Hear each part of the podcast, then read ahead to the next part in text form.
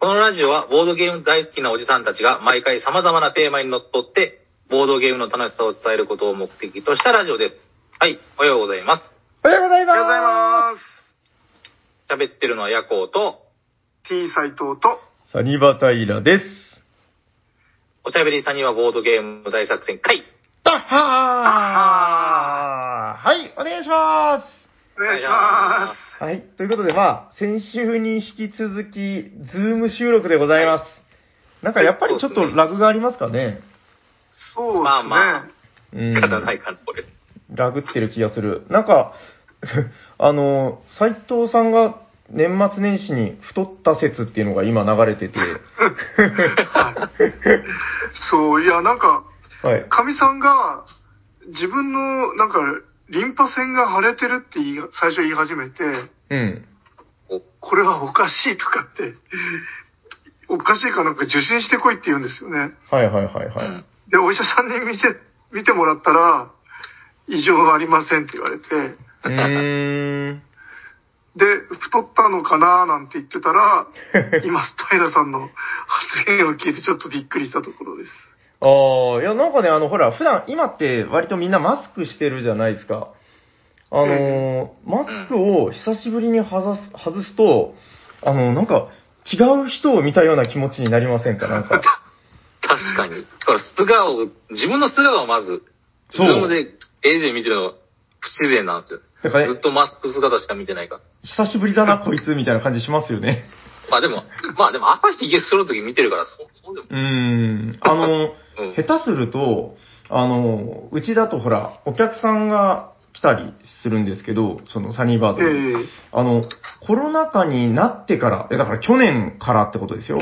あの、来始めたお客さんなんかは、素顔をほとんど見たことない人とかいるんですよ。ああ、これ結構ね、だから、あ、なんか、なんかのタイミングで、例えばその、ドリンク飲むときにパッとマスク外したのを見ちゃったときとか、あ、うん。誰だこの人みたいに結構、イメージ全然違うんですよね、なんかね。そうそう。あ、こんな口してるんですね、あなたみたいな。そう、もう、そうですよね。結構、印象変わりますもんね、マスクすると。そうそうそうそう。うんあの、なんか男で言うと、まあ、おっさんですけど、あの、髭を剃らなくても、なんかちょっと許される感じとか、うん。そういうのがあったり。ね。あの、今、だってほら、この間、ズームでね、あの、収録後に、あれ、収録後だったかな？あの、遊んでたじゃないですか。鼻眼鏡つけたりとか。あの、うんなんだっけ、あれ。えっと、画面の装飾機能っていうんですかね。あの、自分の顔に、ビデオフィルターでしたっけ？そう、多分それ。あの、自分の顔に鼻眼鏡つけてくれたりとか、髭がええ生えてる風にしてくれるやつとか、うん。あれ、結構すごいですよね、機能的に。あ、もうほら、また遊んでる。あの、これのせいでラグ出てるんじゃないですか、もしかして。うん、いや、なんか楽しげではありますけど。だからこういうのもあるから、なんか、そう、多少ちょっと髭剃り忘れたりしても関係ないのかな、みたいな感じもあってですね。あの、先週、あれなんですよ、えっと、 Zoomで収録した数日後に、えっと、結構世間的には注目度が高かった、あの、配信に参加させていただいてですね、あの、えっと、10days ゲームズの田中間さんとか、はい。えっと、 Engamesの杉木さん、ケンビルの、えー、マルタさんっていう、あの、豪華の中になぜか僕が参加させてもらうっていう、で、それがズームで、あれだったんですよ。対談というか。大丈夫でした、はいいや、そんなに大丈夫じゃなかったですけど、まあ頑張りましたけど。えっと、そこで、まあ、その、その内容に関してはもうそのアーカイブスかなんか出てるんで、そこ、興味がある方は聞いてもらえればいいと思うんですけど、あの、これは裏話というか、この収録の時に、設定でその、なんかね、なんて言ったらいいんだろう、眉毛と髭が白くなるフィルターをかけてたんですよ。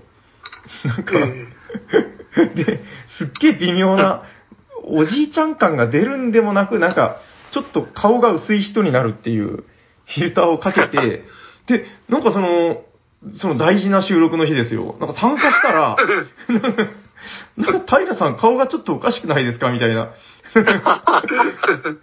鼻眼鏡とかでもなく、極端なフィルターじゃないから、最初一瞬気づかなくて、なんか僕の顔変だなと思いながら見てたんですけど、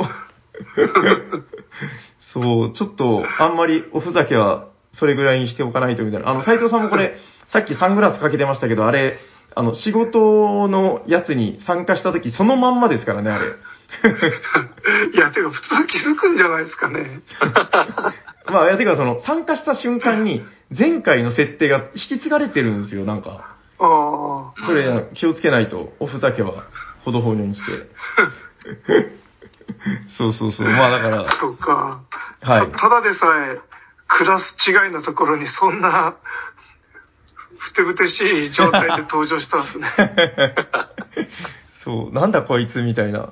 いや、まあ、あの、まだ配信始まる前でよかったんですけど、まあ、そんな、うん、不具合を乗りあ、じゃあそれ越えながら。はアーカイブでは見られないんですね。あ、見られるんじゃないですかね。えっと、クラッシュとボードゲームさんっていう、うんあ、はいい、や、その平さんが不届きな状態で あ、出た場面っていうのは見られないですか？あ、それはあの、えっと、リハ、リハ中だったので、リハーサル。はい。はい。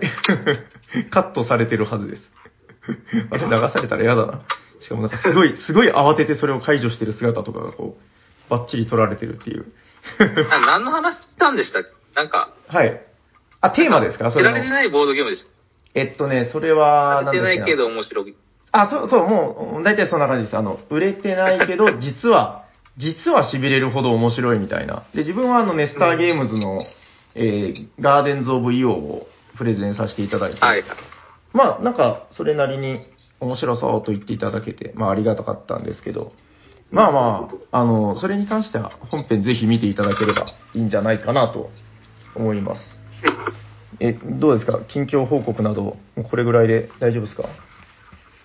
ですね。あの、はいはい。もう全然めちゃくちゃどうでもいい話なんですけど、あ、なんかあるんですね。はい。この間あの、リトルチャロって知ってます？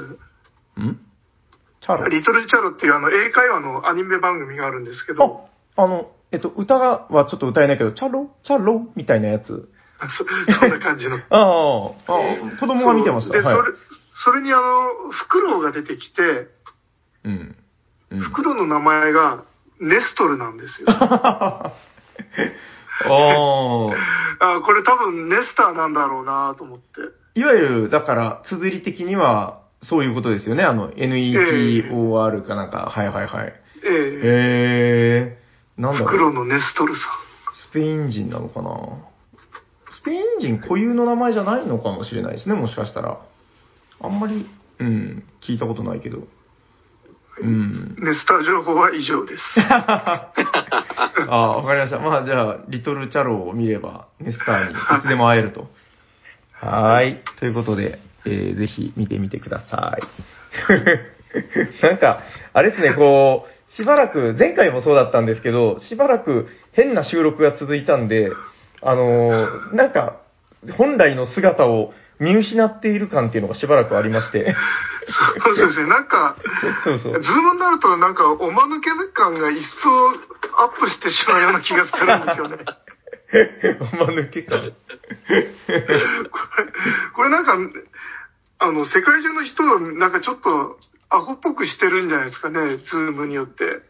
どうでしょう。まあ、 Zoomだろうが何だろうが知的な人は知的だろうと思いますけど、まあ、うん。こんはいなんかこの微妙にこのタイミングの間がずれたりすることで、ああ、うん、なんかこの音ボケ感が出ちゃうというか。音ボケ感。なんか前回のあれですか、こう、前回の配信文を聞いたら、そんな感じ。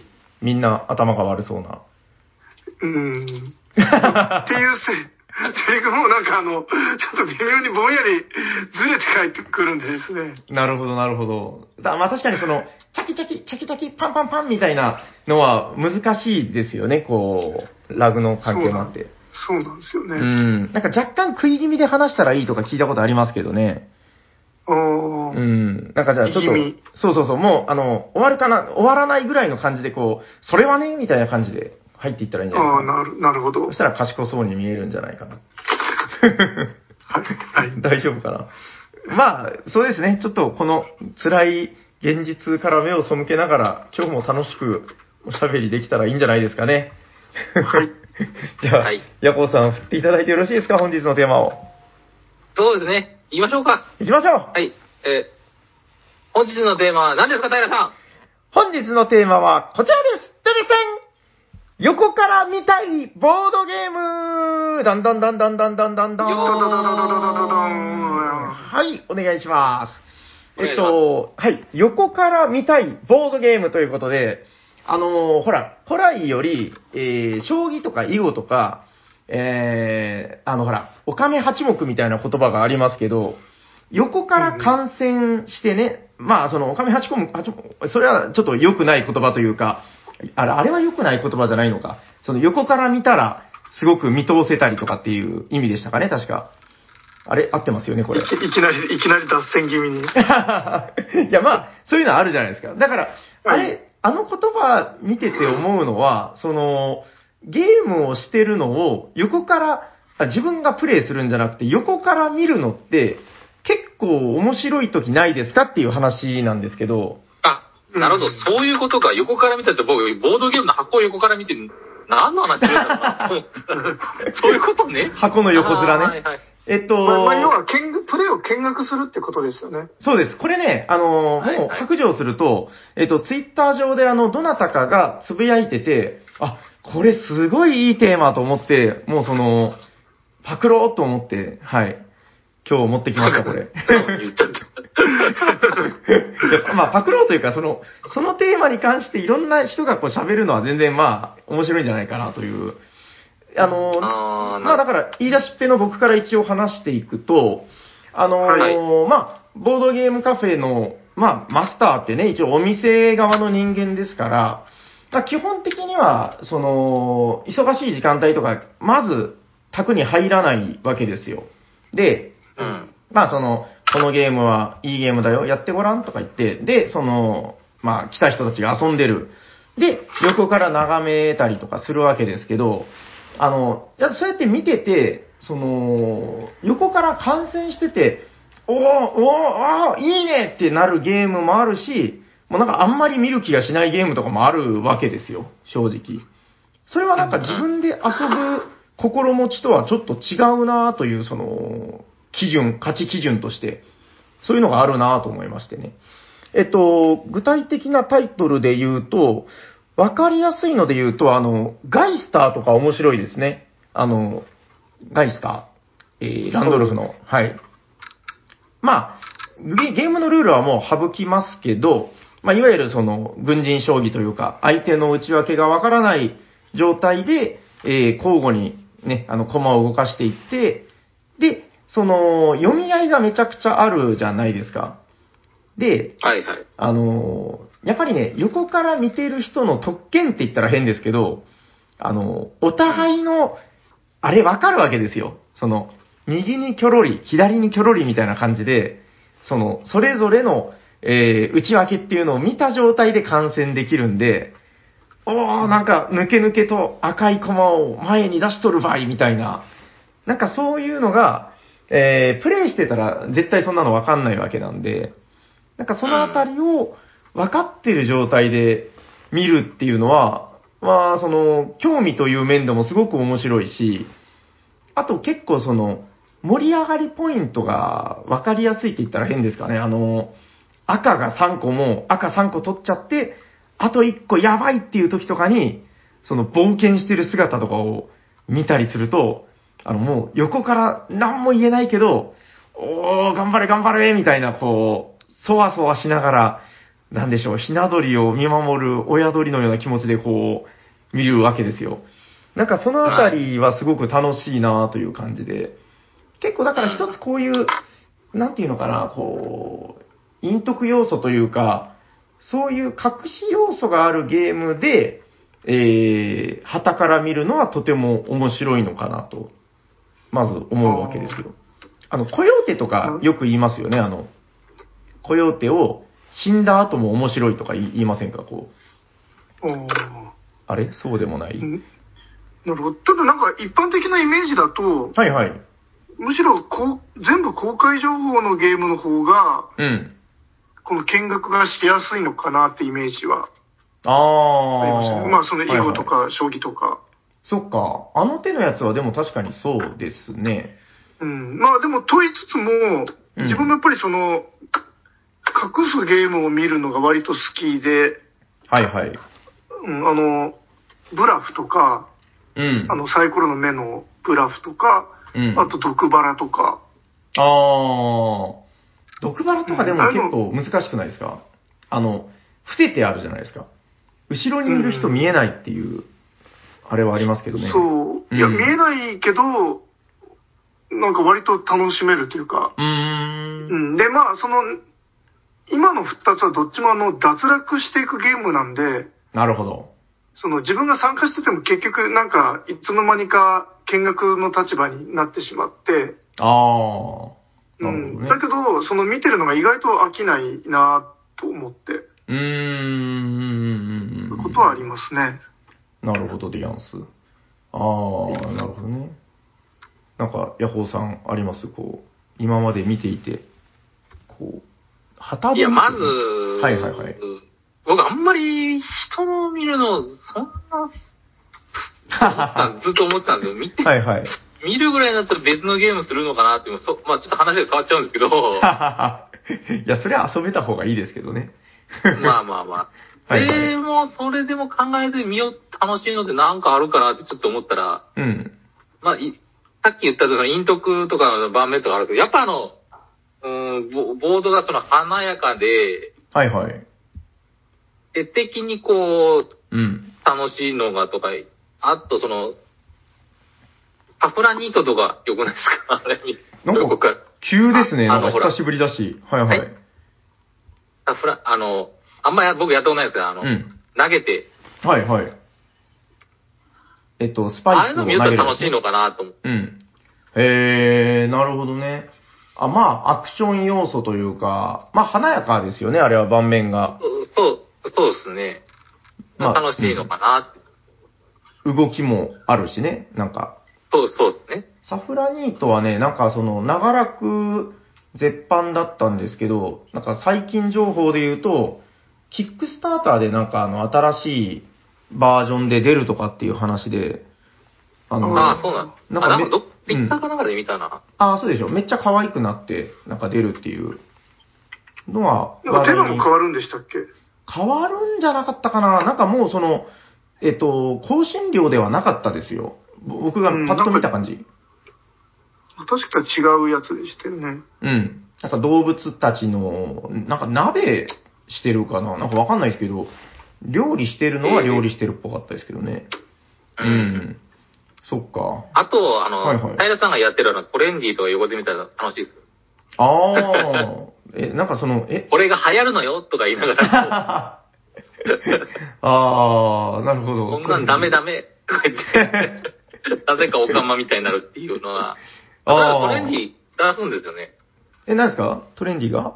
トレンディーなんか、サニーバードで買えるんですあ、トレンディは、えっと、通販に出したらもう売り切れました。あの、10days ゲームズさん早が、そうそうそうそう、あの、トレンディめちゃくちゃいいゲームなんで、まあ、また、えっと、うん、在庫がありそうだったら入荷しますよ。あの、なんかね、あの、テーマがすごく、あの、日本の、えー見、見ました？あの、ジャケ。新しい新版のジャケ。見てない？見ました、見ました。ねはい。なんてめっちゃ言うんだろう。僕好み。あれは、いいですよね。あの、おじさんホイホイですね、あれは。そうですね。な、何年代って言ったらいいのかな ?90 年代 ?80、80ではないか。90年代ぐらいの、なんか、ファッション誌っていうのかなあれ。まあ、言いたいことは、なんとなく。はいうんそうそうですよね。あの辺ですよね。はい。あのセンスはすごいですね。うん。あの、前の元版みたいなごつい肩幅のとかなくなっちゃいました。あ、でもなんか、あの、実は肩パッドが、こあの、今回もみたいな話見た気がするけどな、違ったかな？あ、そうなんですか？あるんですか？なんか肩パッドついてた気がするんだけど、うん、いや、まあ、あんなムキムキの女たちではないと思うんですけど、まあ、元版も味があるけど、そうそう、あの、あれ、誰が言い始めたのかな？僕なんか、えっと、まあ、うちにあるのは9番のトレンディーなんですけど、えっと、はその、プレイするときに、ファッション業界の人はみんなオカマですみたいな設定で、なんか教えてもらった気がするんですよね。違うのかな？僕が決め たのかな？平さんが言ってたんじゃない？そうだっけ？いやもう、もはや期限を覚えてないんですけど、まあまあまあ、そうそうそう。で、なんか、一緒に遊んだ人たちがもうすごいこう、悪乗りして、踏んづけてやるみたいなことを言いながら、遊んでるのがすごいダメよ、。そんなの？とか言いながら。そうそうそうそう。やって時代遅れよとか言いながら、うん、もう一人、一人もこう女の子いないんだけど、もうキャッキャキャッキャ言いながら、おっさんたちで遊んだ記憶が、うん、僕の中ではやっぱそれがトレンディーで、まあ今から、そう、それを横から見てたら楽しかったなっていう、いろんな意味で。ああ、なるほどね。あれどうなんですかね、その、ほら、えっと、大喜利ゲームとかってあるじゃないですか。なんか、は僕はね、なんかそんなに、まだだからさっき言ったガイスターとか、そういう駆け引きゲームを見てる方が好きで、大喜利ゲームを横から見たいっていう気持ちにはあんまりならないんですよね。まあこれ多分好みの問題かなと思うんですけど。いや、僕もなんとなくわかりますよ。やっぱその、参加してる時の空の、あ、なんか熱量と、横から見てるのの熱量って、大喜利系って、あんまり、うんその、バランスが取れないな。あ横から見てたら結構冷めてる。まあ、プロがやってたら話は別ですけど、あ、はいはいまあはい。言っても、こう、こう素人の はいはい。人たちがやってるだけなんでか。うん。まあ、その場でやってるのはすごい楽しいです。すごい楽しいけど、横で見てると、だから結構、で 結構これ面白かったんですよ、このネタって持ってこられても、はいはい。うん、ああ、はいはい。ああ、でもそれわかる。その、終わった後にね、終わった後によく、いや本当これ、すいませんね、あの、これ聞いてる人でもしあの、長崎のお店でやってる人いたら申し訳ないんだけど、あの、終わった後に、こんな面白いネタがあったんですよ、平さんとか言って、あの、バーンみたいな感じで見せられたりするんですけど、おーあ、面白いねって一生懸命言うんですけど、その場の空気を味わってないので、今一つやっぱ伝わらないっていう。そうなんです。まあうん、それは、そこの時はすごい楽しかったんでしょうけどね。うーん。なんかまあそれはちょっとわからんではないな。どっちかっていうとやっぱさっき言ってたような駆け引きゲーみたいなそういうのが個人的には面白いですね。うおー突っかけたーみたいな。競りゲーとかもそういう意味では結構好きかな。なんか、競りとか、そうですね。まあ最近で言うとあの QE とか、あのーなんだろうな、こう、非公開で競りをしたりするんで、あの、最近すっごいお店で回ってた、回ってたんですよ、QE が。あの、まあ、そうなんでなんかその、え、ヤホさんやったことありましたっけ？あったかな？す。ない。あ、ヤホさんやってないのか。まあ、はいその、競り値を無限につけれるっていう、まあ、去年、まあ、まあ、内容は大体分かってるんですけど、はいはい、それです。で、まあ、その、競りの、まあ、バカゲーっぽい雰囲気で言われるんですけど、なんか結局実は、プレイヤー間の駆け引きのゲームなんで、あれも。なんかね、はい分かってくると。で、そんな中で、えー、ど、なんかあるプレイヤーがその、突っかける時があるんですよね、こう、もう、ここまで、金を浪費しても大丈夫みたいな、結局、無限に金をつぎ込んでもいいんだけど、まあその、使いすぎた、一番使った人は脱落っていうゲームなんで、はい。えーあいつはこれぐらい使ってるはず、だから、ここまでは行こうみたいな、なんかそういう駆け引きがあるんですけど、それをこう後ろで見てて、おーみたいな、ただ、声には出せないわけですよ。その辺のね。そうですね。うんバレちゃうから。そうそうそう。いや、これちょっと、なんか難しいテーマになってきますけど、その、横で見てて、めっちゃ言いたい時ってこう、ありますよね。こうなんか、感染しててね、言っちゃダメなんだけど、まあまあ、わかります。そう。言いたくなるのは、うんあれ、あアドバイスじゃなくて、はいはい。ここまでやるみたいなことを言いたいってことですよね。ああ、そうそう。でも、それを言うことでちょっとなんかバレちゃったりしたらまずいのかな、みたいな。そうなんですね。うーん。あのーあれ聞いたことあります？ヤコウさんと話したかな？ほら、あの、将棋の、あのーなんだっけ、えっと、盤の裏のくぼみかなんかが、あの、首を切った血を貯めるためにあるっていう話、聞いたことあります？ないない。ああ、知らないですか？なんはいか、ツイッターでこれも見たんですけど、あの、えっとね、将棋とか囲碁で、その、横から口を出すのはもう絶対的なタブーであるっていうのは、もうその、うーん、戦国時代からじゃないですけど、もう古来から言われてたことらしいんですよ、歴史的に。で、はいはい。えっと、首、えだからほら、横から、あそこで銀を取ったら勝てるよとか、まあ、いわゆる横から見てる人が口出しをしたら、あの、そいつは、えいってこう首を掴まれて、あの、刀で首を切り落とされて、で、その流れ出した血を、なんか、将棋盤の裏にあったくぼみに、あの、受け取ったという、そのためにくぼみがあるんだっていう話を僕は見たことがあるんですよ。戦国時代の習わしで。それぐらい、民兵書房とか。え、え、そうなのかな？デマなのかな？これ。あの、なんか首切ったって話き、自分もなんか漫画かなんかで聞いたことあるんですけど、はいはい。たし、確かなんか、後付けの適当なあれとかいう話だったような。あ あ、そうなんだ。そんな開示みたいな話ないんですかね。いや、なんかその教訓みたいなやつかなと、その、えー子供に、あの、嘘をついたら下を、下を抜かれるみたいな、なんかそういうノリで、あの、ああ、そうそう、横から口を出したら、もう首落とされっぞ、やめとけ、みたいな、う。うんん、おばあちゃんの教えみたいなやつかなとは思ったんですけど、そっか、ね、そんな、ちょっと口出されたぐらいで、さすがに首落とされたくはないですよね。確かに。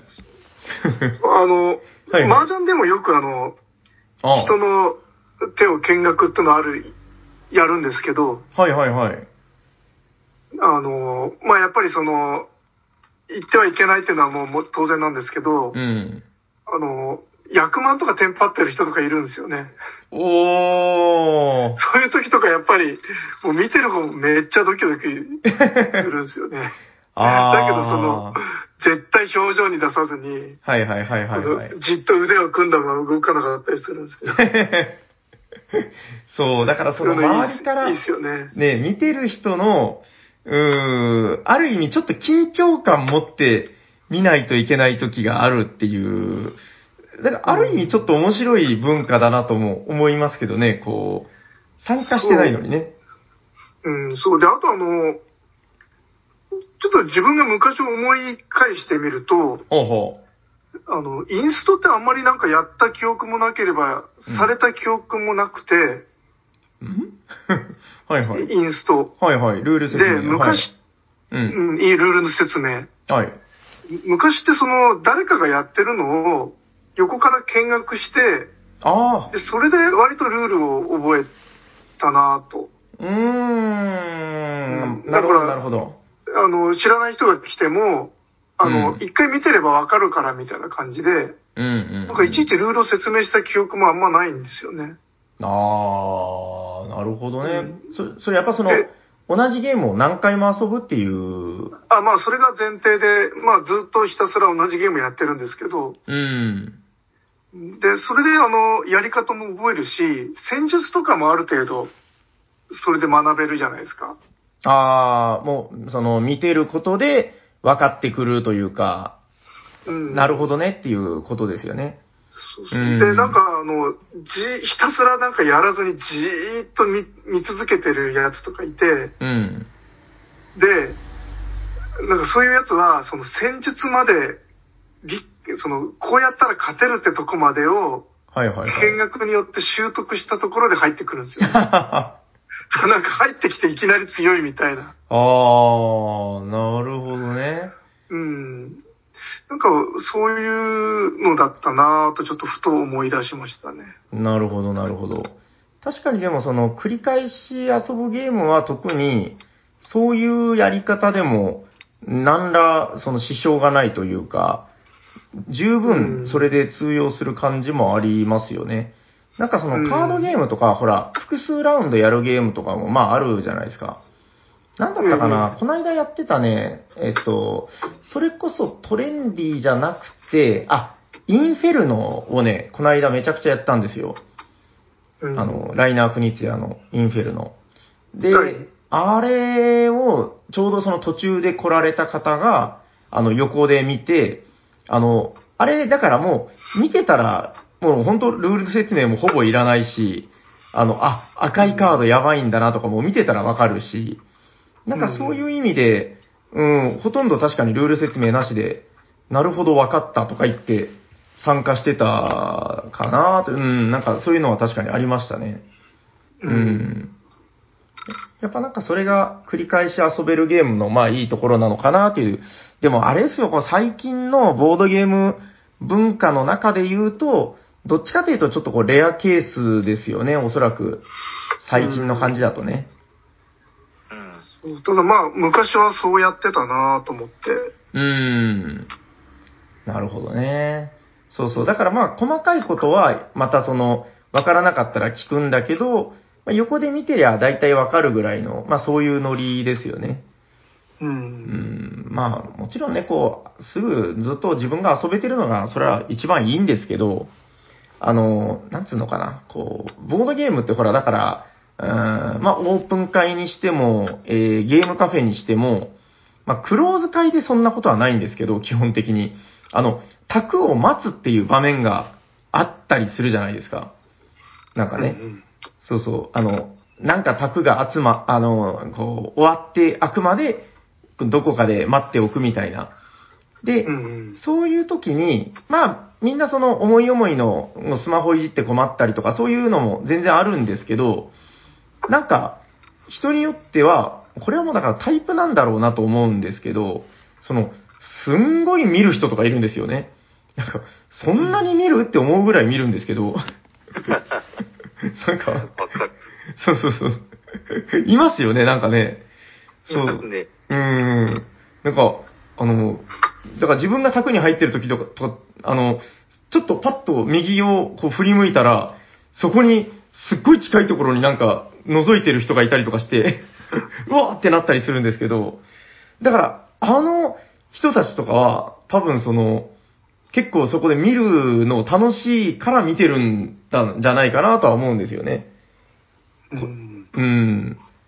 で、なんかすごい興味津々なんですよ、その。あれ、あのシーケン見てたのか。はいはい。違うのかな？わかんないです。なんかえらい近くで見てるけど、はいはい。あー、そういうことね。なんか、あと、あの、子供とかも結構乗り出してきてみますよね。はいはいはいはい。なんかね、余計なこと言ったりするんですよね。あの、このカード何？この赤いカード何？なのとか言って、シーみたいな。なんかもう、頭がグリグリに近寄ってきたり しますよね。そうですね。いや、だからその、えー横から見る人も、その子供も多分共通点は、あの、好奇心だと思うんですよね。まあその、ボードゲームって、あの、結構だからそういう場面でよく言われるのは、その、えーこれってどういうゲームなんですか？ってこう、まあ聞いてきたりとかして、で、まあなんか、ザクザクっと、なんかこう、王族が蛮族を殺すゲームですよ、みたいな、こう、すごい適当な説明をしたりするんですけど、なんか、そういうこう、初めてのゲームを眺めること自体が楽しいみたいな、なんかそういう、うん、興味を引くっていうんですかね。それが楽しいっていうのも、そのボードゲームの魅力の一つなのかな。こう自分がプレイしなくても、うわ、こんなゲームあるんだ、何これっていう、そういうことじゃないのかなとは思うんですけどね。正直僕あの、見られてる立場で、はい。ちょっと考えてたんですけど、ぶっちゃけあんまりいい気持ちはしないですよ。あんまり近くでまじまじと、聞いてたら、いやいや、はいはい、はい。あの、うんなんか聞きたいことあるとかなんかなら聞けばいいし、はいはい。ちょっと見てもいいですかとも言わずに、じっと見られてると、ちょっと、はいはい。まあ言っちゃなんですけど、ちょっとあの、はいはい怖いっていう。まあなんか、ちょっと圧強いっていう。はいはい。一言あった方がいいのかな？やっぱりその、まあまあ、うん。そうですね。まあ、一言あれば、はいどうぞどうぞいいですよって言えるんで、うん。あのちょっとあんま、はいはいあんま近寄らんでみたいな。もうちょっと遠目で見ててみたいな。見るなとは言わないけど。はいはいはい。いや、まあまあ、それは、その、人と人の距離っていうのはありますからね、こう、なんだっけ、そう30センチでしたかね？まあ ?30 センチ以上近づかれたらもうそのギョッとするみたいな、そう、そう。はね。うん。でもなんか、自分は割と、なんか、その見るって割といい文化じゃないかなって思いますけどね。ああ。なんかあの、え、そうかな？ああの、公園で、おはいはいっさんたちが集まって、あの、将棋とかに見入ってるのあるじゃないですか。ああ、はいはい。公園とかでね。うん、長崎だったら、あの、港公園で、はいはい。ありますね。中華街の。うん。なんか、ああいうの見ると結構、あなんか、平和だなとか、うん、思いますけどね。あのーそうですね、平和だなっていうのもあるし、その、見られてない時より、その見られてる時の、そのプレイしてるおっさんたち、ちょっとやっぱ燃えてると思うんですよね。うん。何も見られてないよりも。なんかありますよ、そういうのは。うん。なんか、いわゆるなんか、ギャラリーを背負ってるとかってそうそうそうそうそう。言いますよね。そうそうそうそう。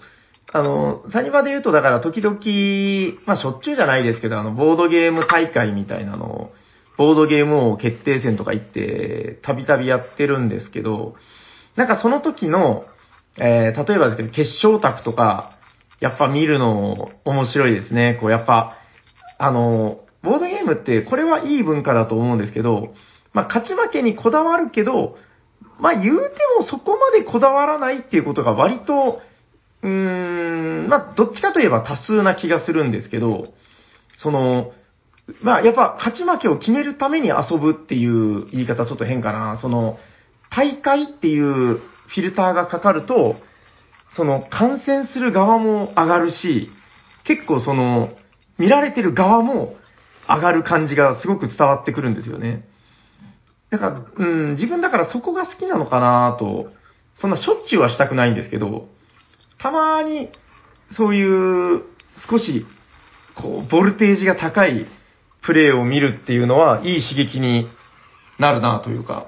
あ、そうそう、あの、これね、ちょっと、あの、今コロナ禍の、あれで、もしかしたら延期になるかもしれないんですけど、あの、2月にね、あの、九州の、九州一円のボードゲームカフェが協賛して、あの、宝石のきらめきの1位を決めようっていう大会があるんですよ。へー。へー。どうですか？斉藤さんなんかは家で研究したぐらいの腕に自信がある。そうですね。出ちゃっていいんすかね。いや、かっさらってきたらいいですよ。いや、多分だからまあちょっとコロナが落ち着いてからになるとは思うんですけど、その各地のボードゲームカフェで、えっと、多分規模にもよるんですけど、大体一つのカフェから2名ずつとか、その代表が出てくるんですよ。各店舗大会の優勝者みたいな。で、その、えー代表者がみんな集まって20人か30人ぐらい、その、福岡の、えーどっかの会議場みたいなところで決勝大会があって、まあ、九州のトップを決めるみたいな。ほう。なんか今までカタンとかカルカソンヌとかでは、まあ、それなりに聞いたことありましたけど、いや、今だから宝石のきらめきとかで、しかもされてるのが基本的に個人の方なんですよね。うん、だから、そういう意味で、こういうの今までなかったなと思ってですね。うんなるほど。いや、面で、白いですよ。宝石なんですね。そう、宝石のきらめきです。で、面白いのが、あのーこれ言っていいのかな？ちょっと、やめとこうかな。なんか、決勝大会のルールが、ちょっとまた少し違うんですよ。なんか、予選大会と。だからそのあたりとかも、ああ、すごい、工夫されてるじゃないけど、あー面白い試みだなと思って。そうなんですよ。あの、ちょっと、まあ、福岡がね、今、まあ、長崎もなんですけど、緊急事態宣言みたいなので、ちょっと予定通りにはいかないかもしれないですけど、あの、延期っていう形でやるとは聞いてるので、はい、ちょっと興味がある方はぜひぜひ、えー、また今後参加してもらえればと思います。うん。斉藤さんの生返事から言うと、斉藤さんは出そうになり斉藤 さんでも割とあれでしょ、こう、競技プレイは嫌いじゃないでしょその、マジックの競技とか。そううん。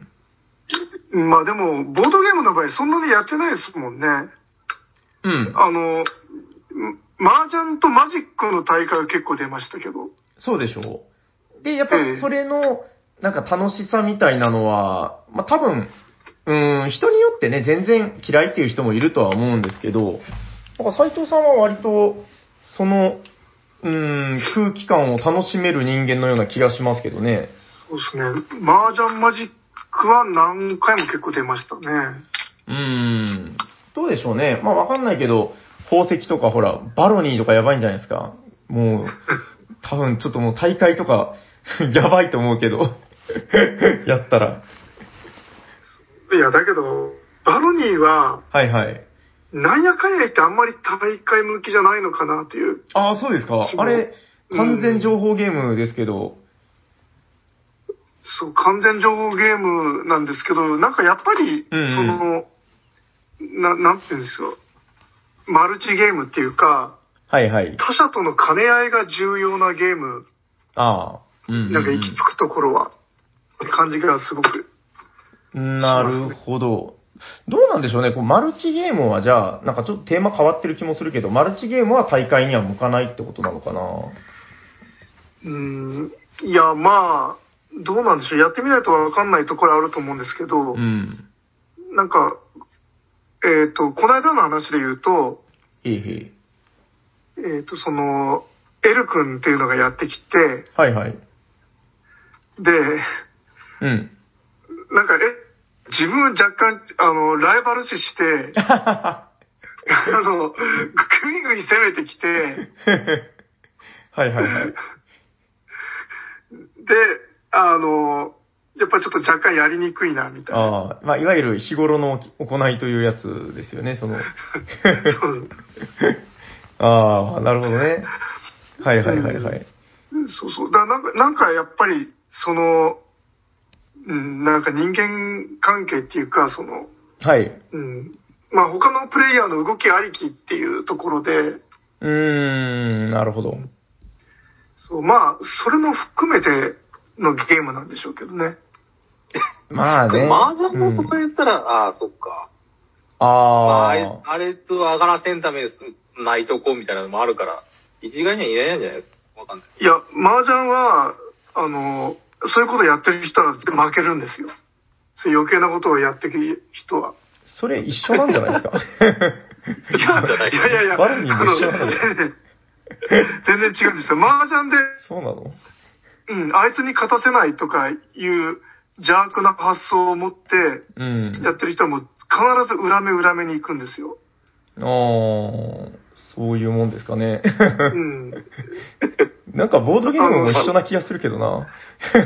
まあまあまあ。まあ、なるほどね。あうんわかります。そう、うん。バロニーとかは、あの、もうちょっとそれがダイレクトにこのゲームの結果に響いてくるのかなと、ああ、なるほどね。ななるほど。というはいはい印。象が今のところありますね。わかりました。まあ、その、おしゃさんには、第1回から競技性とボードゲームについて考え続けているボードゲームポッドキャストですからね。今後も、今後もことあるごとに話していければいいんじゃないかなと。いや、僕は割とね。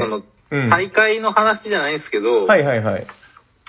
もう、あの、横からの話なんですけど、ああ、横から、はい。後から、ああ、すればよかったんじゃないですか、こうすればよかったんじゃないですかとか、僕だったらああしますとか、こうしますとか、はいはい。その、僕のその、やってることをこう、うんうんうんうん。品評してくる。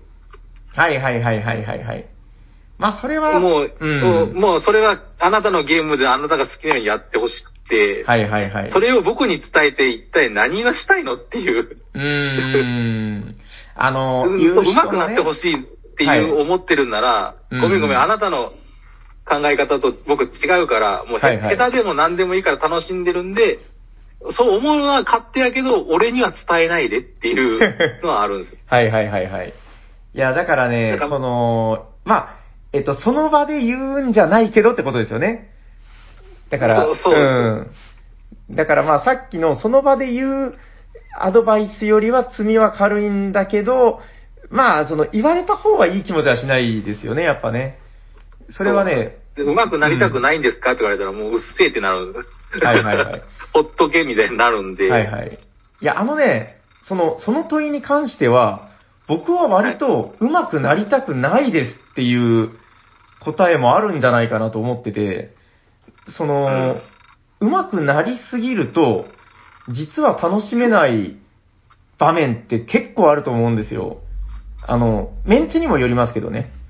メンツにもよるけど、まあまそうそうそうそう。だから、うーん、まあ、極端な話、本当だからそのバランスだとは思うんですけど、上手くなることだけがこう完全回答じゃないなというのは、まあ僕は持論としてずっと思っていて、まあね、まあでもあの、うんドラゴンイヤーで、あの、坊主だけになるのは嫌なんで、はいはいはい、は多い。少は、多少は上手くなりたいけど、はいはい。もう、それ以上はもう、そんなにはいいっていう。うん。そうだからもうそんなにアドバイスもしてほしくないし、はいはい、はい。なんでそこでそのカードキープしないのとか、もうその、プレイの後で言われたらもう、もう、ああ、ごめんごめん、うん気づかんかったごめんごめん。でももうそれをいちいち言っても、もう結果出ちゃったのに、それいちいち言っ僕に伝えてもしょうがないじゃないっていう。あの、だから、いや、それ、それはあの別にあの、はいはい。ヤコさんへのアドバイスではなくて、はいはい。はいはい。あの、単に、あの、言いたいっていうだけだと思いますよ。そうですね。言いたいのはもううなんか手紙かなんかで自分で書いて自分で読んでほしい。いや、あの、でも、あの、その自分が見学してて、気づいて、おこういうふうに思ったってことを伝えられる相手がヤコウさんしかいないじゃないですか。ヤヤコウさんの見学して思ったことああ、を。なるほど。はいそはいはいはい。れ、もう誰にもその、伝え、伝える相手が他にいないんで、うんうんうん。あで、あの、伝え、自分が言いたいから伝えてるっていうだけだと思いますけどね。あ、なるほど。まあまあ僕もあの大人なんで、うん。まあ別に伝えてもらったら受け止めるんですけど、はいはい。その、それ、でも伝えられて僕は、じゃあ、どう、どう、あ、あうん、悪かったのかなって、あだダメだったのかなって反省しなきゃいけないじゃないですかう。いや、ん。まあ、いや、自分も、まあそういうふうに言われたときは、なんか、ふにゃーんみたいな、なんかすごい、中途半端な返生返事をしてますけど、はいはいにゃもにゃもにゃーみたいな、うん。そうそうかも、みたいな。まあ、それ伝えたい気持ちを、その、ぶつけられて、うん、うん、もう受け止めますけどね。受け止めますけど、うん、なんか、まあまあ、うんね、うんそれはもう、なんか自分でやっていただければっていうん、そう、いや、本当ね、あの、口は災いのもとと申しますけど、あの、余計なことをね、あの、でもあるんですよね、余計なことを言っちゃうとき。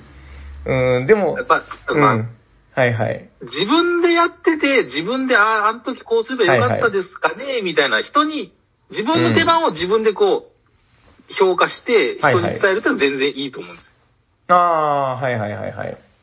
ねそしたら、そうあそうですね、うんとか、あでもその時は違ったんでそうじゃないんですかって話になるじゃないですか。はいはいはいはいはいはい。その人がやってることを、うん。なんかもう言われたら、運転してる時もそうじゃないですか、なんか。それもうちょっと早くウインカー上げたらよかったのに、とか言われても、はいはいはいじゃあ俺のこの、た全部の見てる時のこのタイミングがこの最適な、これがウインカーなんだよっていう、あるじゃないですか。はいはいはいはい。まあ、例えとしてはわからんではないです。まあわかりますわかります。そういうことですよね。うんそうそういうことです。そうですね。いや、だからね、本当その、自分が気持ちいいだけじゃなくて、まあ、聞いてる人の気持ちを考えるじゃないけど、まあ、いろいろ難しいですよね。その、横から見て。だから、最初の方でも話したけど、その、横横から見てる人の一番の正解スタイルは、もう本当、あの、目して無表情がベストだとは思うんですよね。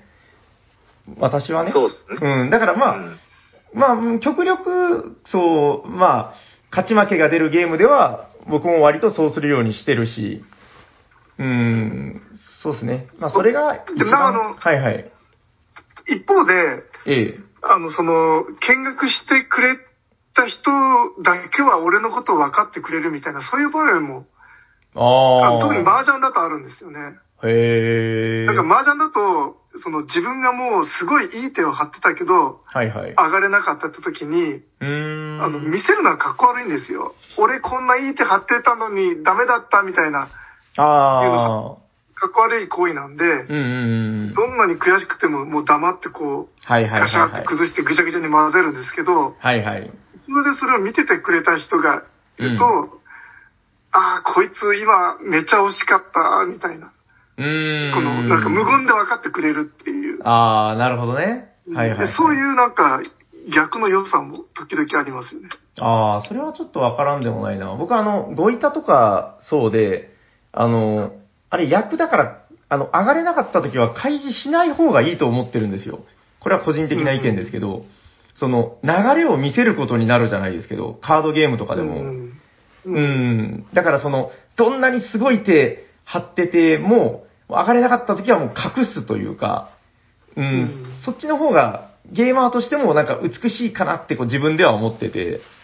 ああ。そうあの、相手は、相手の気持ちを上げちゃう行為になるんで、はいはいはい。そのすごいいい手を崩して、向こうは、その、上がれたみたいな。うん、なる要すほど。なるほるにその、相手のプレーが正解だったってことを ど。教えるようなもんなんで、なるほどね。そっかそっか。うーん、わかりました。まあ、なんか結構だから、横から見るボードゲームっていうのは、結構いろんな場面があるとは思うんですけど、結構その気をつけないことも、こう、なんか気をつけないといけないこともある中で、うーん、意外とこの横から見るボードゲーム道というのは、うん、いろいろと深いんじゃないかなっていう気はしたような気もします。なんか、どうなんでしょうね。割とまあ切って切り離せない気はしますしね、こしかもなんか横と言いつつなんか後ろから見る話が割と多いような気も。う。そうですね。いやもうこれは言葉のあやですよ。はい。ということで、まあなんか、割とつらつらと雑談会で、まあ、前回も雑談会だったんですけど、まあこんな感じで今年もぼちぼちやっていければいいのかなと思いますけど、大丈夫ですか？今日のテーマ、こんなもんで。はい、はい大丈夫です。はい。ちょっといろいろトラブルがあって、あの、タイムカウンターがよくわからなくなったんで、まあ多分そろそろなんじゃないかな、みたいな。えっと、ど。体ね内時計で。はい、そうですね。えー、ということで、あのー本日から、えっ、と、通常、2021年の通常お便りレースが本日から、あ、違うわ、先週から始まってるんだ。えー先週から始まっております。えー、ということで、本日もですね、2通お便りが来ております。はい。ということで、あの、ちょっと本日も、まあ皆さんお分かりだと思うんですけど、ズームで収録で、お便りが私の手元に来ておりますんで、えー、お便り職人ヤホーさんの出番は、また、えー、数週間後というか、いつできるんでしょうね、はいほんとね。そうそう、新年、ね。新年の、だからあれをまだやってないんですよね、あの、おんえっと、なんていうの？オフラインというか、対面収録をね。あやってないあですね、まだ。そうなんですよ。早くやりたいなという、はい、今日この頃ですけど。はい、ということで、えっと、本日は2通お便りをご紹介させていただきます。えー、おしゃさにの皆様、明けましておめでとうございます。おめでとうございます。おはようございます。大晦日から、ん？大晦日からひたすら食べている、おしゃさにネーム、帽子ですということで、帽子さん、ありがとうございます。ありがとうございます。えー今年は親戚と集まる機会も少なく、正月のボドゲチャンスがありません。それでもいつかいつかいつか、親戚とボドゲするために、ゲスクラブ、ブロックスなど、いろいろ買ってしまっています。誰かとゲームをする想像をしながら、ゲームを買う瞬間が楽しくて幸せですね。えーおしゃさにの皆さんは、最近誰かのために買ったゲーム、誰かを思って買ったゲームなどがありましたら教えてください。ではでは今年もよろしくお願いします。新しいクラス楽しみにしています。ということで、あの、去年いただいたのかな、これは。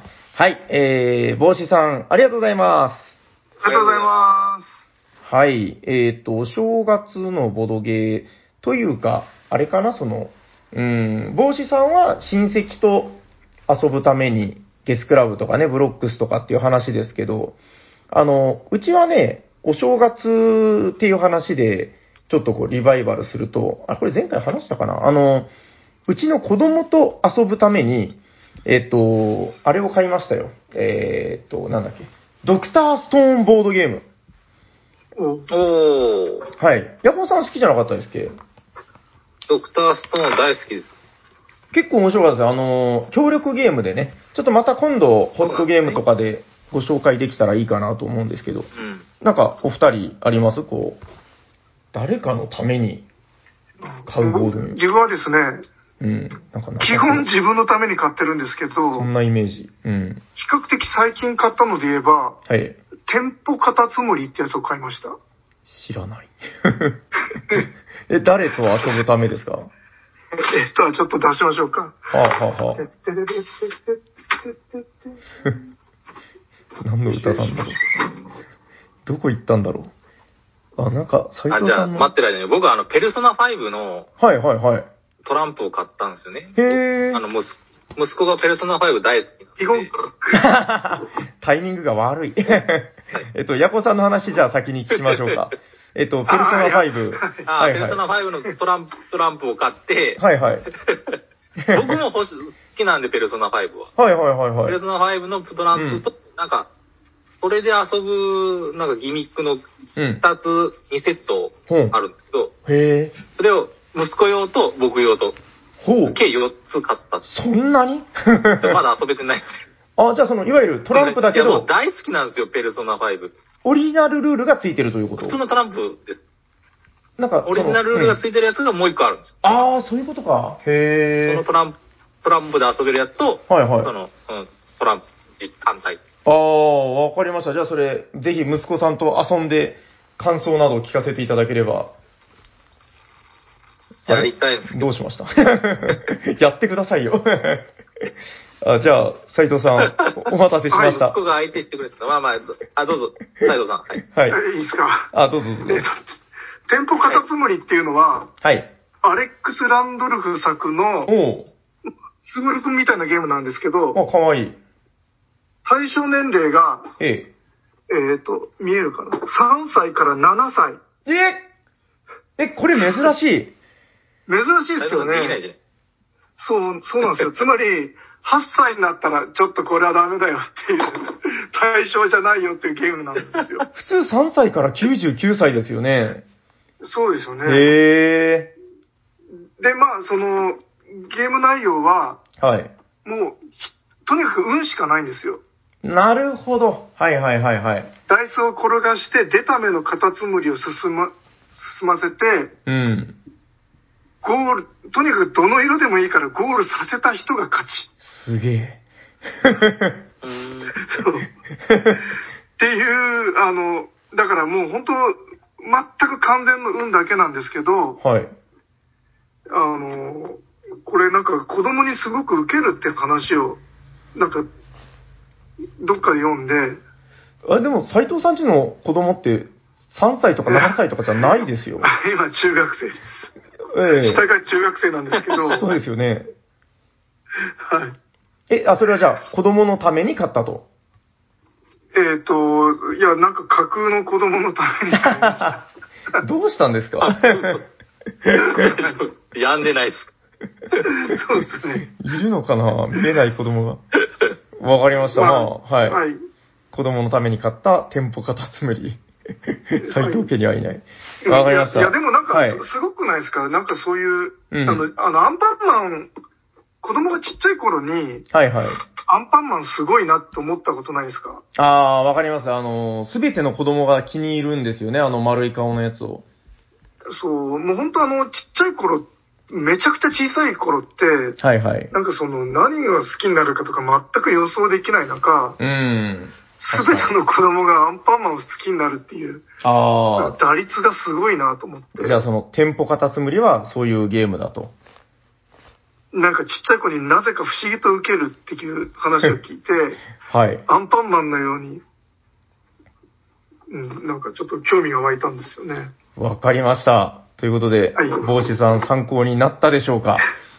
はい。あということでね、あの、帽子さん、あの、一昨年の、えー、お便りクイーンですからね。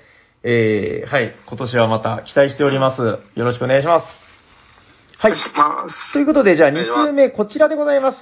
おしゃさりの皆さん、こんにちはこんにちはこん。にちは。はい、えー、くまぐま飯店です。ということで、えー、くまぐま飯店さん、ありがとうございます。ありがとうございまます。はい、えっ、と、遅らさ、え遅ればせながら、ポルト日本語版出版おめでとうございます。あありがとうございます。地名のついたボードゲームには名作が多い気がします。イスタンブール、カルカソンヌ、カタン、などなどなど、えー、ポルトも新しい名作になっていくことかと思います。さて、本題ですが、国産ボードゲームではこのように地名タイトルが少ないように思います。国産ゲームでなければ、東海道、本州などはありますが、そこで考えてみました。くまぐま飯店プレゼンツ。こんな地名ボドゲは嫌だ。えーその1、常連さんの中に混じっている一元さんを見極める招待陰徳ゲーム、京都。京都フレーバーなのに自社仏閣は一切出てこないぞ。その2、単語の最後の読み方が木なのか義なのかで、え論争するワードゲーム、茨城。読み方を間違えると、ものすごい勢いで出身の人に怒られるぞ。その3、小麦と水を資源にした拡大再生産ゲーム、えー、さぬき。資源を使ってうどんを生み出した後、一勝利点を得るたびにリアルにいっぱいさぬきうどんを食べないといけないぞ。す、すいません。皆さんのため息が聞こえてきそうです。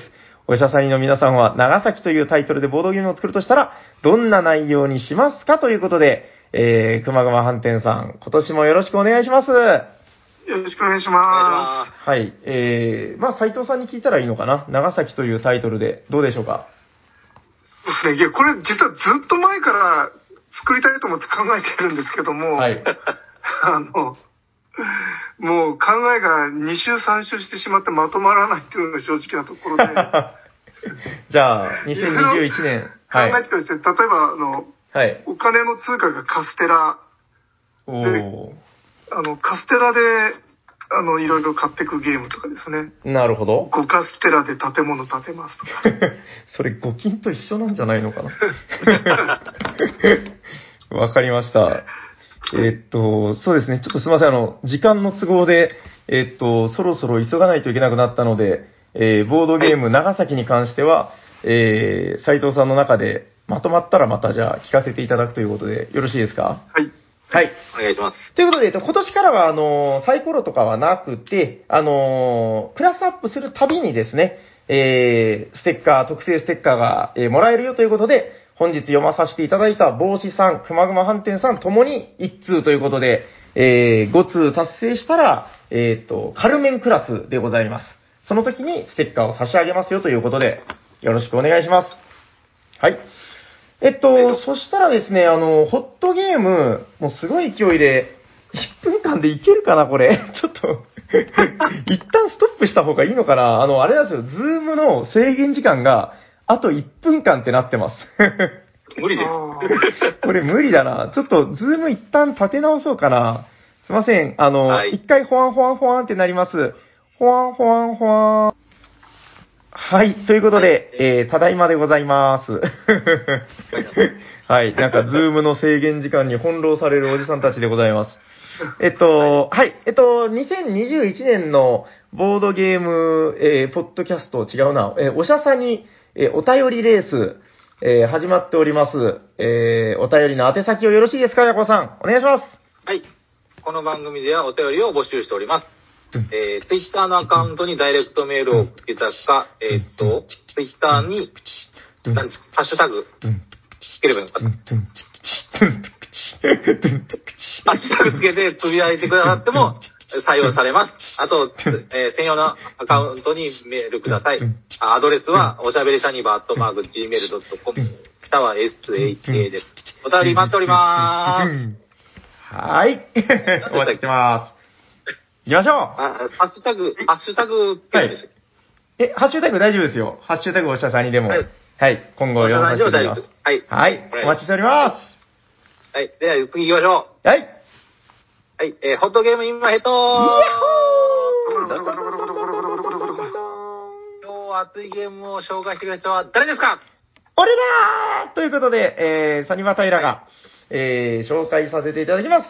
本日のホットゲームはこちらですてんてんじゃーんオンツアーでございます。はーい。ということで、えーお二人多分やったことないですよね。ないっすね。はい。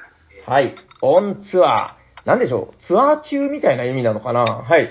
えっとですね、テーマとしては、この、今ね、あの、お二人は画面に映ってる邪形の絵を見てるんですけども、えーあれです、あの、アメリカ大陸をですね、ロックバンドかなんかになって、これロックバンドじゃないな、これ。まあいいや。あの、バンドが、えーツアーをして回るというテーマになってます。はい。うん。えっと、でね、あの、ゲームの内容物めちゃくちゃシンプルで、えー、まず、ボードですね。このボードがですね、やたらでかくて、あ、でかくはないな、ごめんなさい。あの、結構、えー、しっかりした、つるんつるんボードになってます。はい。これアメリカ大陸のボードですね。で、あとは、カード。そして、見ていただきたいのがこちら。ヤコロさんわかると思うんですけど、はい。この大きさのダイス。わかります？でかい、でかいんですか、それ。でかいで。ですかい。めちゃくちゃでかいです、これ。あの、多分、斎藤さんの目ん玉ぐらいはある、えー、10面ダイスですね。えはい。じゃあちっちゃい。いやいや、くり抜いたら大きいですから。はい。えっとですね、あの、この巨大ダイスと、えー、このボードを、このボードね、一人一枚受け取るんですよ。で、何をやっていくかっていうと、あの、いわゆるあれです。ロールライト系ってやつで、まあはい、サイコロを振って、ロールですね。で、えー、出た目を、えー、このホワイトボードマーカーで、このボードに直接書き込んでいくという系のゲームですね。はい。うん。なんかあの、ガンシュンクレバーのあたりから、結構一世を風靡した紙ペンゲームっていうジャンルがありましたけど、まあええ、その類でございます。なんか最近ちょっと落ち着いた気がしますね。一時期めっちゃ多かったですよね、なんかね。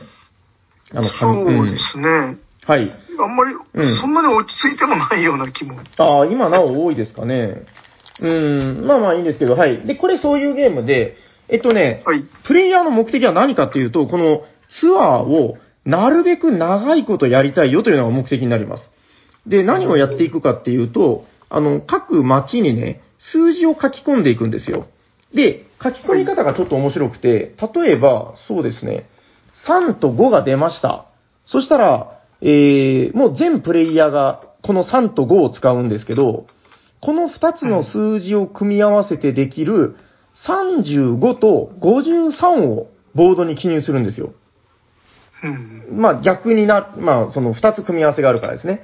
3を先にするのと5を先にするので。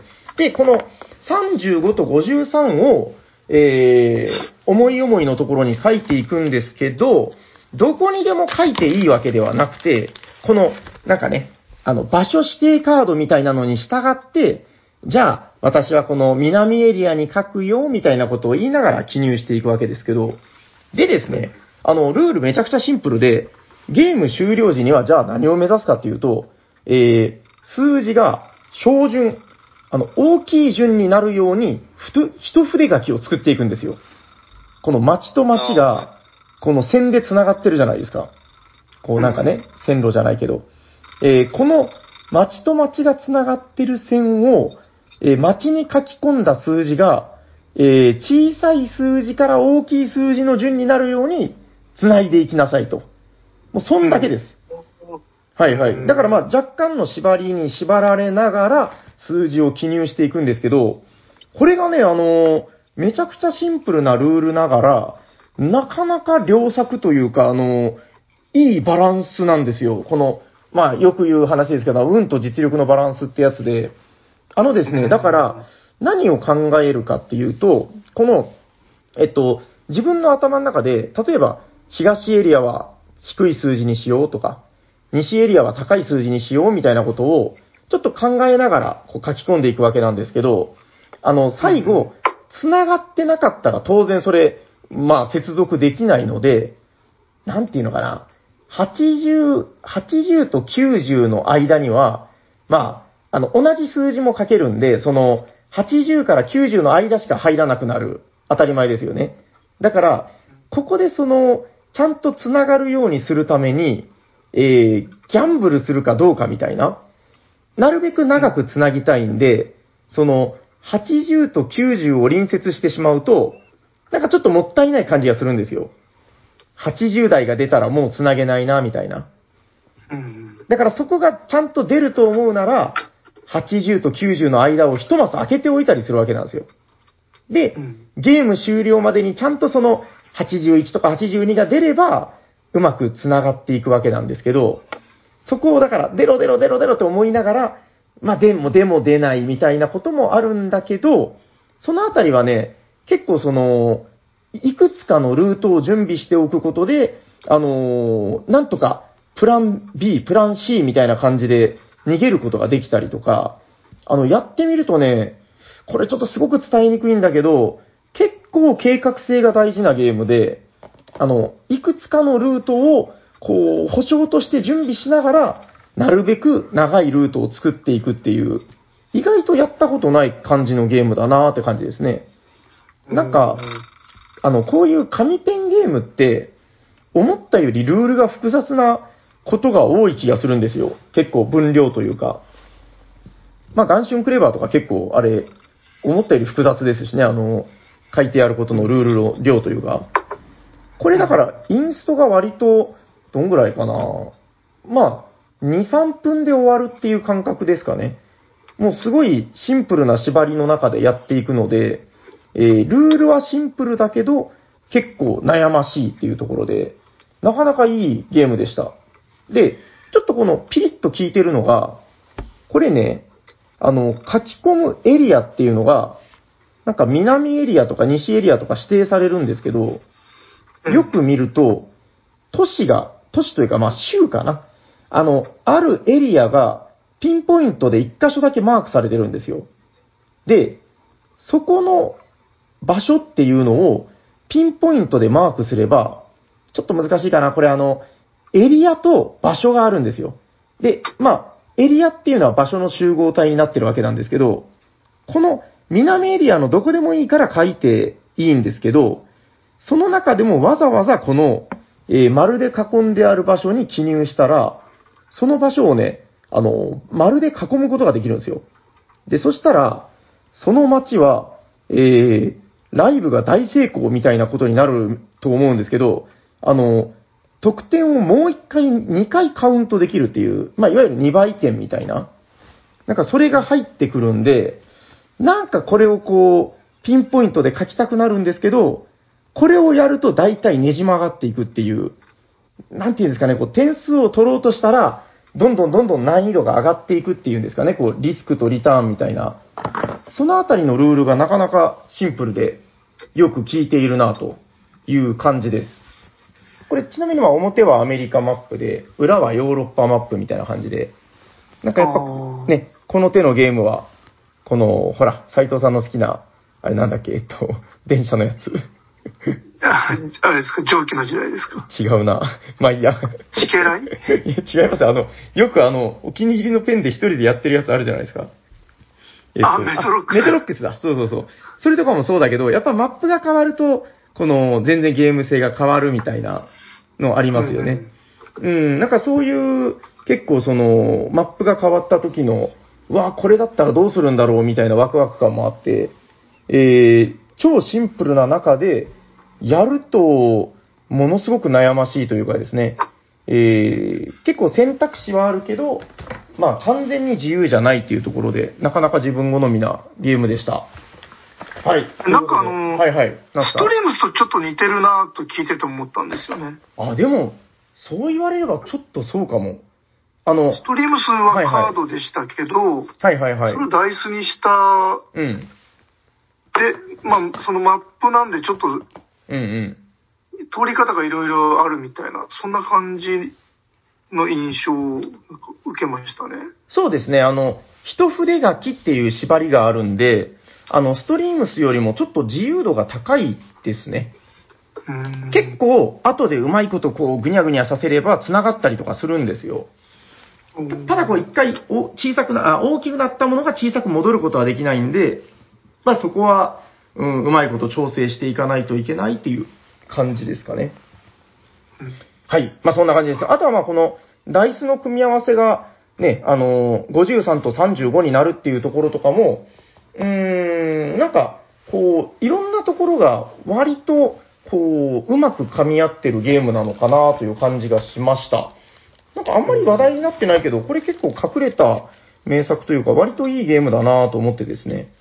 はい。どこかで機会があったら、ぜひやってみてください。ちょっともしかしたら、サニバでも、そのうち仕入れようかなと思いました。あの、QE のメーカーなんですよ。うん。はいはい。まあ、なので、まあ、割と今、ブイブイ言わせてるとこというか。はい、そんな感じです。ということで、えー本日ご紹介したゲームは、えー、オンツアーでございました。ありがとうございます。ありがとうございます。はい。はい。じゃあ、やっていきましょ食べ、行きましょうか。う。はい。えー、聞いてくださった皆様、ありがとうございます。ありがとうございます。ありがとうございま食べてたのはヤコと、す。小さいとと。サニバタイラです。ありがとうございました。ありがとうございました。